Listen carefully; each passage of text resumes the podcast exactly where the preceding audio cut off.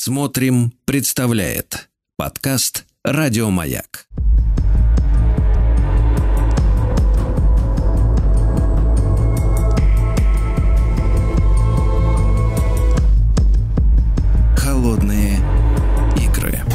Дорогие друзья, продолжается наш проект, посвященный истории противостояния НАТО и э, Советского Союза. И э, Евгений Юрьевич Спицын, естественно, с нами историк и публицист. Евгений Юрьевич, доброе утро, здравствуйте. Да, доброе утро, Сергей, и вам, и нашим уважаемым слушателям и зрителям. Да. Евгений Юрьевич, ну, сегодня о создании Польши, да, которая э, и сегодня, как страна очень такая э, яркая, борзая, активная, да, вот в жизни э, Европы, э, да, и восточной, и в целом, и в блоке НАТО. Вот сегодня она играет очень такую серьезную акустическую роль, скажем так, да, пока что. Э, Вот. А э, вот накануне создания, да, вот ПНР, это забытая аббревиатура, Польская Народная Республика, да. А, кстати говоря, Евгений Юрьевич, а как получилось? Смотрите, у нас же соцстраны были, в названии многих этих стран фигурирует слово Чехослов... э, Сов- Советская Республика. Помните, да, там Чехос... Чехословацкая Советская Республика, ЧССР, да, по-моему, был. А вот поляки, они стали Народной Республикой. Вот в чем, в чем разница вот в этих названиях в самих? Нет, но вы знаете, дело в том, что в странах Восточного блока практически во всех э, звучало слово «народное» – БНР, Болгарская Народная Республика, ВНР, Венгерская Народная Республика, ПНР и так далее. Пожалуй, единственная страна, а, я имею в виду Варшавского договора, где звучало слово «социалистическое», это была Румыния, потому что Югославия не входила в состав Варшавского договора, ГДР называлась Германская Демократическая Республика, а ЧССР Чехословацкая Социалистическая Республика. Так что вот таким образом. Но это, видимо, исторически так сложилось.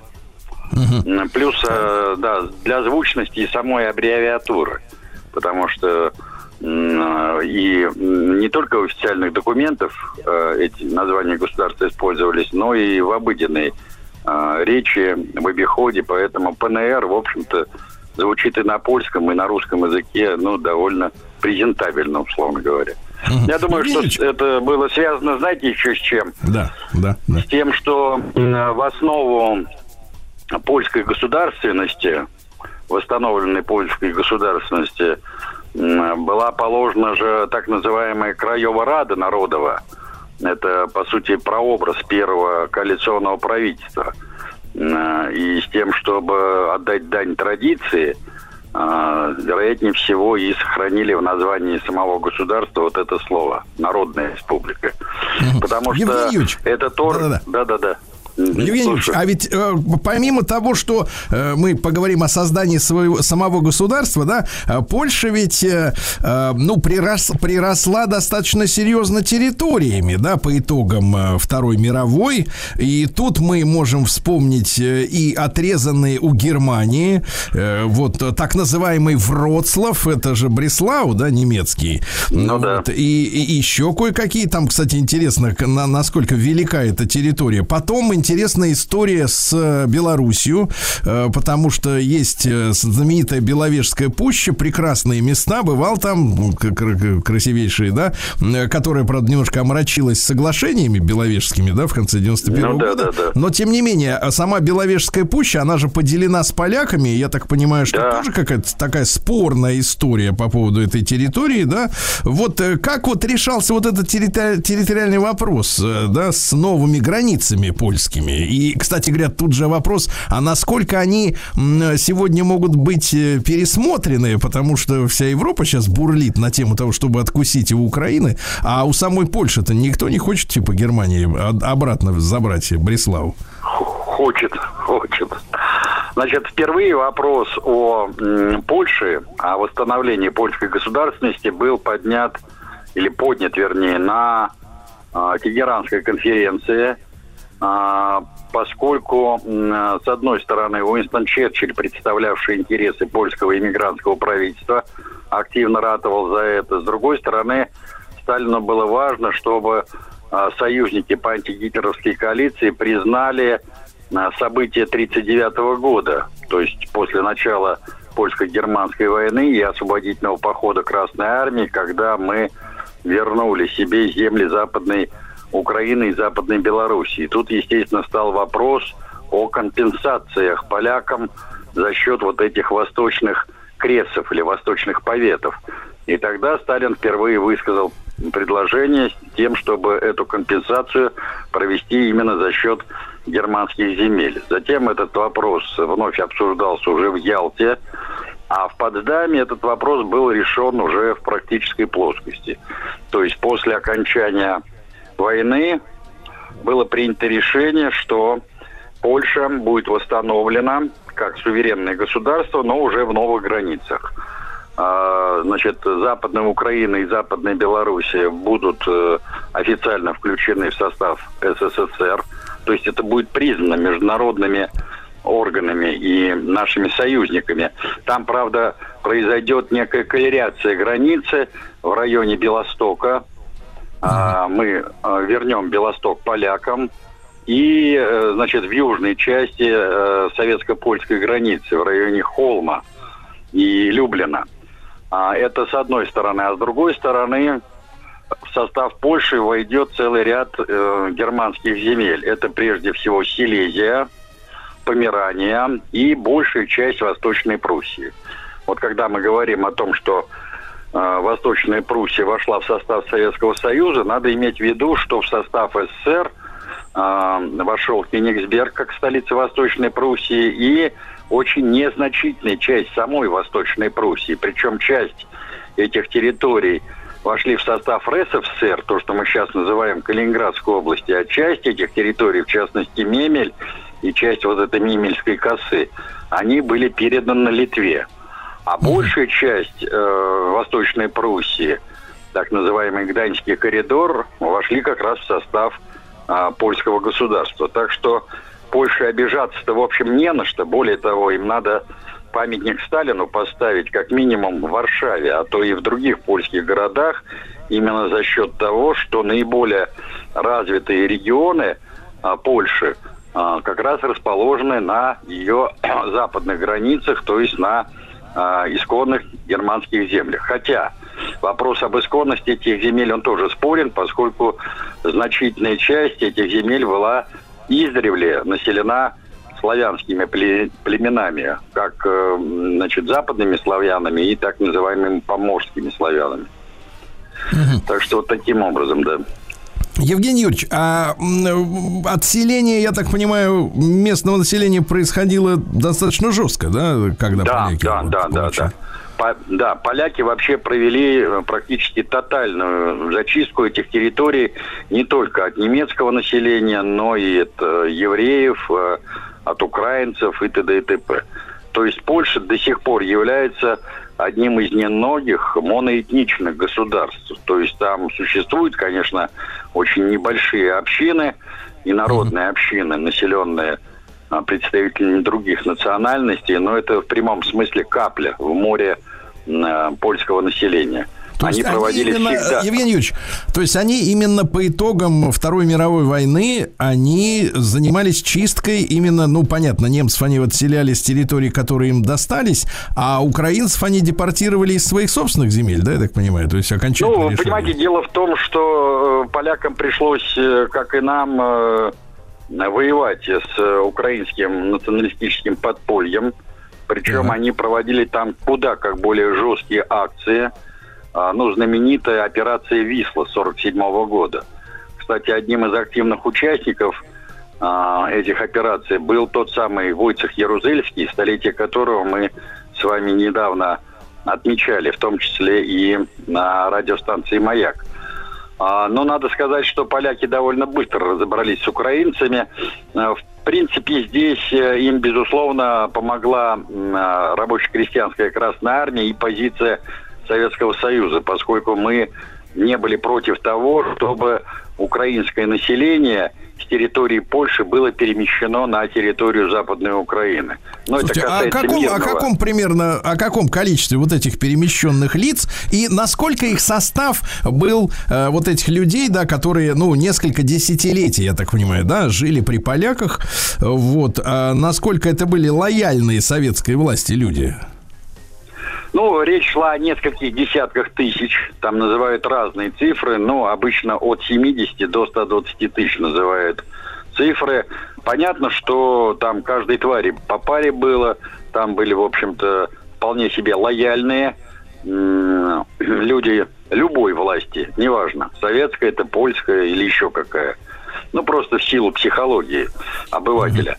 А, э, конечно, там были и представители националистического подполья, но в значительно меньшей степени, чем а, на территории той же Галиции. И потом надо иметь в виду, что на территории Волыни а, все-таки вот эта националистическая пропаганда, я имею в виду украинская националистическая пропаганда, она не столь широка была, как в соседней Галиции, ввиду того, что а, там, на территории Волыни, все-таки господствовала не униатская, а русская православная церковь. А ведь совершенно очевидно, что идеологическую подпорку украинскому национализму составляли прежде всего униаты. Так что вот таким образом. А э, расселение на территории уже советской Украины вот этих перемещенных из Польши там десятков тысяч или там около сотни до тысяч человек, они а это происходило хаотически или какой-то регион был отдан? Для Нет, это организованное было переселение. Дело в том, что там э, тогда было чуть больше областей, чем э, позднее в Советском Союзе и теперь на территории современной Украины. Там было семь областей, в частности, Драгобычская область была отдельная где в основном и проживало вот это смешанное польско-украинское население. А, там, кстати, ведь проходил и обратный процесс. То есть часть польского населения, которые жили на этих территориях, они были перемещены на территорию Польской Народной Республики. То есть произошел, условно говоря, обмен населением. Вот и все. А как наши советские власти уже в Москве, да, относились к тому, что Польша, э, ну, скажем так, занимается этническими вычищениями? Ну, в целом, да. Ну, вот с одной политика. стороны, с одной стороны, понятно, что Москва не очень приветствовала вот такую жесткую политику в отношении а, иноплеменного населения, так скажем. С другой стороны, она, в общем-то, особо и не педалировала эту тему, прекрасно понимая, что в тех условиях, э, может быть, иначе э, абсорбировать эти территории в составе новой Польши было ну, нереально. А, особенно, mm-hmm. особенно здесь речь шла, конечно, о пограничных регионах с Советским Союзом, поскольку борьба с националистическим подпольем а, украинским, да, я да, имею понимаю, в виду, а понимаю. а также с остатками. Да, армии. да. Евгений Юрьевич Спицын э, с нами в цикле Холодные игры.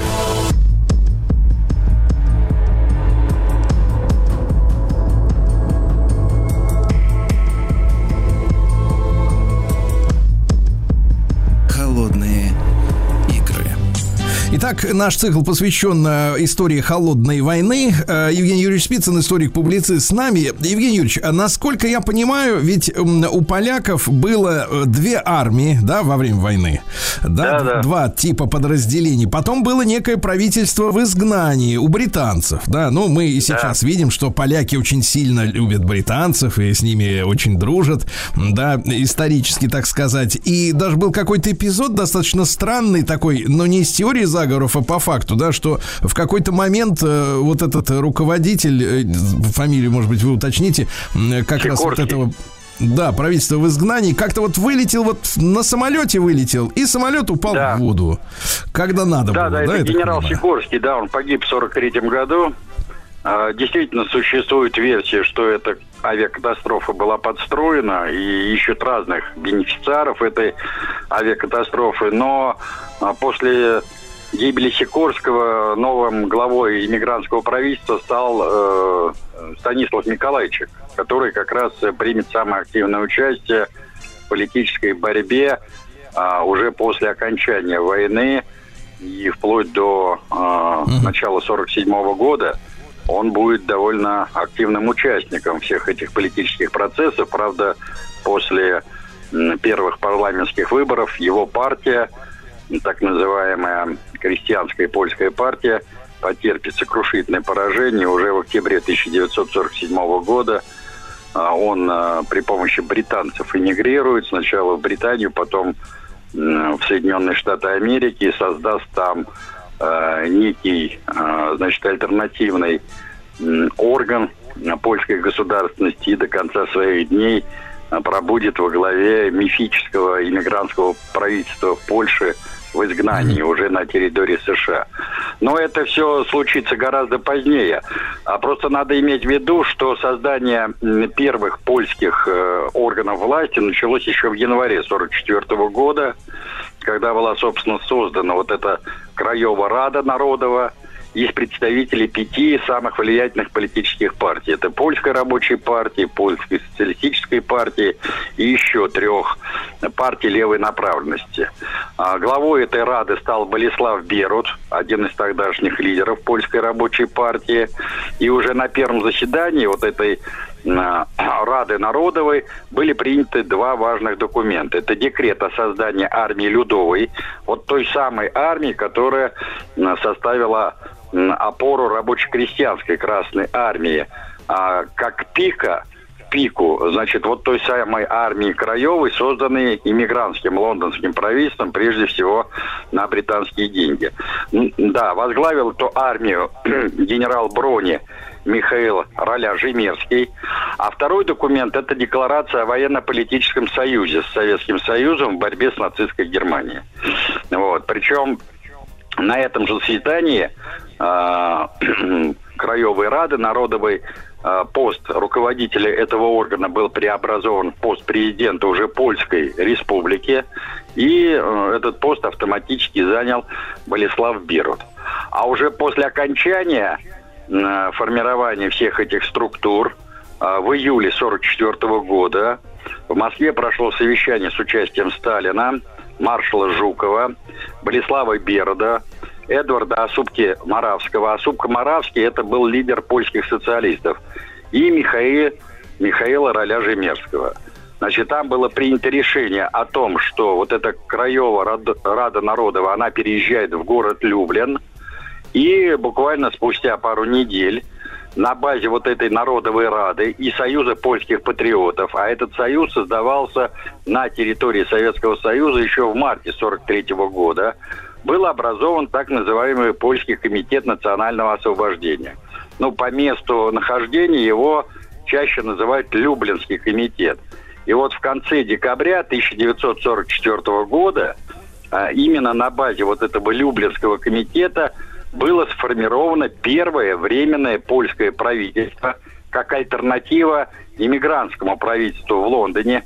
И причем возглавил это правительство не Владислав Берут, как лидер коммунистов, а Эдвард Осупко-Моравский, то есть лидер польских социалистов. Вот с этого времени можно фактически вести отчет создания э, народной Польши. А, причем надо Евгений сказать, Юрьевич, что... Э, да, да, да, Евгений Юрьевич, а те силы, которые вот сидели в Лондоне, это наследники Пилсудского, да? То есть это лютые такие русофобы, да, антисоветчики? Да, да, это наследники Пилсудского. А да, сегодняшние наследники... вот эти все Квасневский, Качинский, вот эти Болик-Лелик, там вот эти вся остальная история, это вот все это про реинкарнация Пилсудского, по большому счету? Ну, ну так, Квасневский нам... нет, Квасневский нет, а Качинский, потом Дуда э, и другие польские политики. А, это, безусловно, реинкарнация Пилсудчины в чистом виде. Причем, более того, в некоторых вопросах они еще переплюнули своего, так сказать, э, прародителя.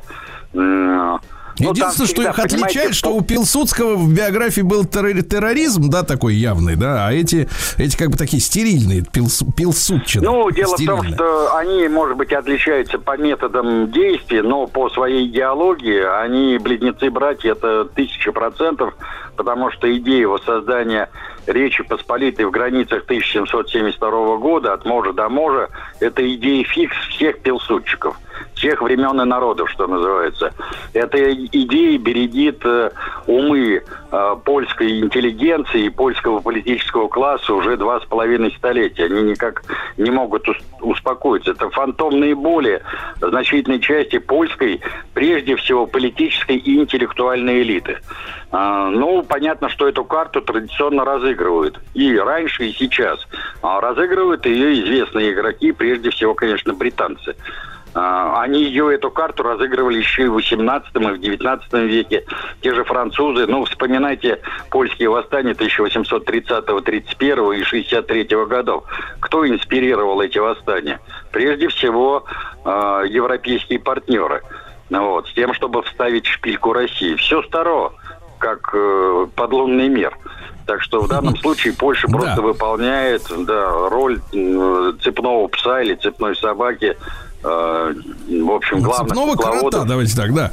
Евгений да. Юрьевич, спасибо большое. Как всегда, будем ждать новой встречи. Евгений Юрьевич Спицын, историк, публицист в цикле «Холодные игры. История противостояния Советского Союза и стран НАТО». Еще больше подкастов «Маяка» насмотрим.